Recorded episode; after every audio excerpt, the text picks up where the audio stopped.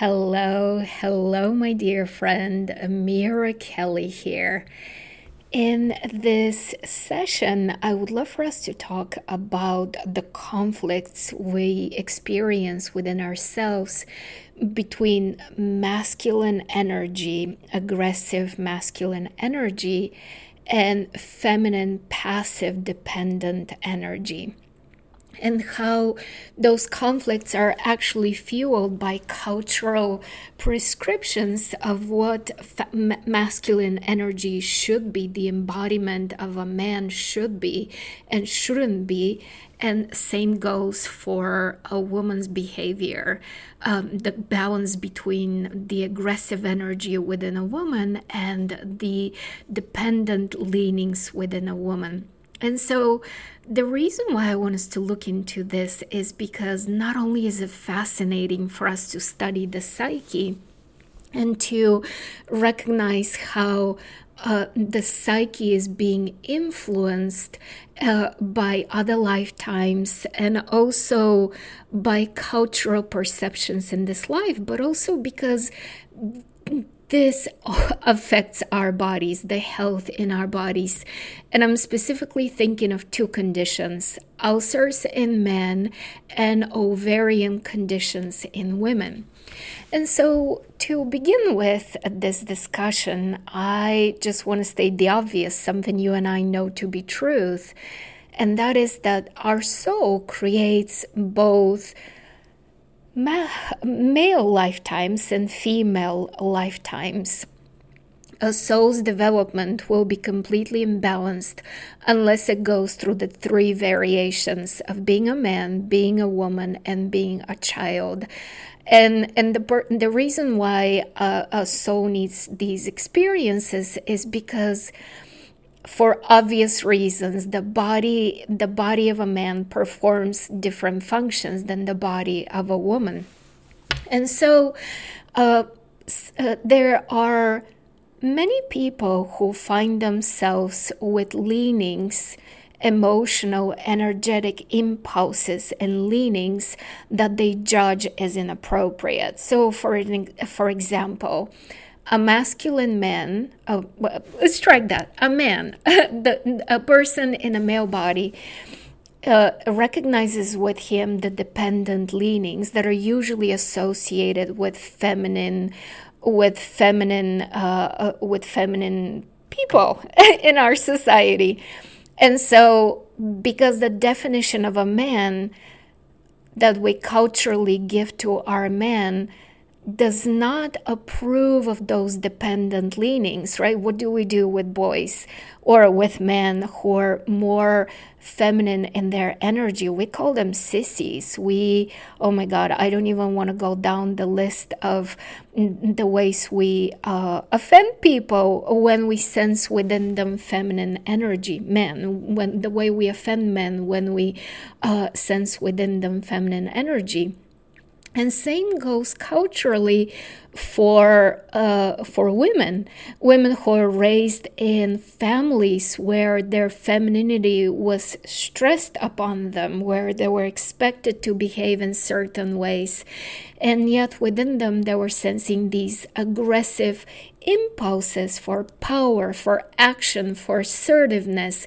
However, there's also the self judgment that culturally such a woman shouldn't be empowered, shouldn't be aggressive, should be polite, should be gentle, should be agreeable, shouldn't create conflict, shouldn't be, should, should, should. You hear me, right? And so these conflicts within our energy is what creates those conditions, those physical conditions. And there are many layers to me analyzing these conditions. That's why I'm teaching a full class on healing ovarian issues. I've spoken in uh, other recordings on ulcers. So, so there's many layers, but I want you to focus with me in this discussion today on the conflict between the masculine and the feminine energy, and for us to see the whole thing in a whole new way.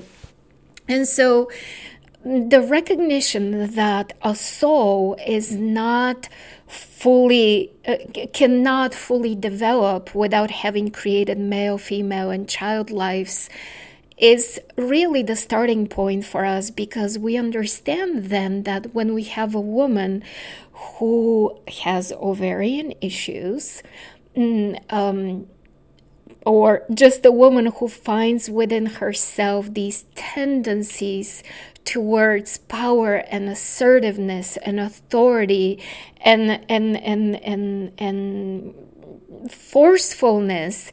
And yet she curbs all of that. She she holds it back it's really important for us and for this woman to recognize that these leanings, these impulsive leanings towards action, towards aggression, are just a residue of lifetimes where the soul was a masculine in a mas- uh, in a male body. And so it, this is neither good nor bad. It's just an acceptance I understand why this is happening. Same goes for a man who finds himself with feminine leanings, still attracted to, to the opposite gender sexually, but within his energy, there's more dependency, there's more softness, there's more willingness for subconscious work and, and creativity. And so, such a man shouldn't disown that feminine part of himself and and judge those dependent leanings but instead simply recognize that they're a residue of a residue of of female bodied lives that his soul has had. So so the first step in this whole thing that I'm encouraging all of us to do is to just accept accept that this is how it is. Accept that this is who we are and and this is the, the the, the the honoring of our soul's journey. This is the recognition that we're more than just this moment in time. We're more than just this one lifetime. And so here we are having this recognition. And then the next step for us to do is to recognize that both feminine and masculine energies exist in every person a woman is not supposed to only be a feminine energy being a man is not only supposed to be a masculine energy being, we have both in us. We're like that uh, symbol, yin and yang. Oh, the, the white within us has a black dot, and the black within us has a white dot. And it, both the black and the white are like half of the wholeness of who we are. So, so this yin and yang uh, symbol is who we really are. We're composed of both feminine and masculine energies. And so it's really important for us to recognize that the dependent feminine energy is actually the beginning of creativity. The dependent feminine energy is where creativity rises. This is this is really our soul, our psyche, our, our heart, our mind being introspective and dipping into the ocean of consciousness, right? The ocean of all that is, the quantum field of all potentials. And, and in that place of nothingness where all is born the creativity arises so the feminine energy in us is attuned to that creativity is attuned to that soft focus uh, a very good way to think about it is literally being on the beach. And and the, the, that feminine energy is the one that dives into the ocean and can very easily get lost out there. It's a big ocean. There's so much to experience so much richness so much depth. The potential is endless. There's really the potentials that can be created and experienced are endless. That's creativity and so, do you see how feminine energy on its own needs the masculine because aggressive energy is actually the termination of this passive creativity.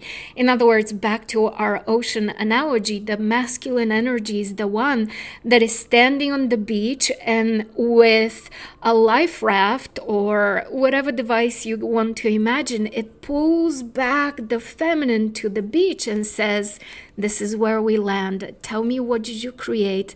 Tell me what did you figure out? Tell me what you learned and bring it right here, right now, and give it to me so that I bring it into the external world of matter.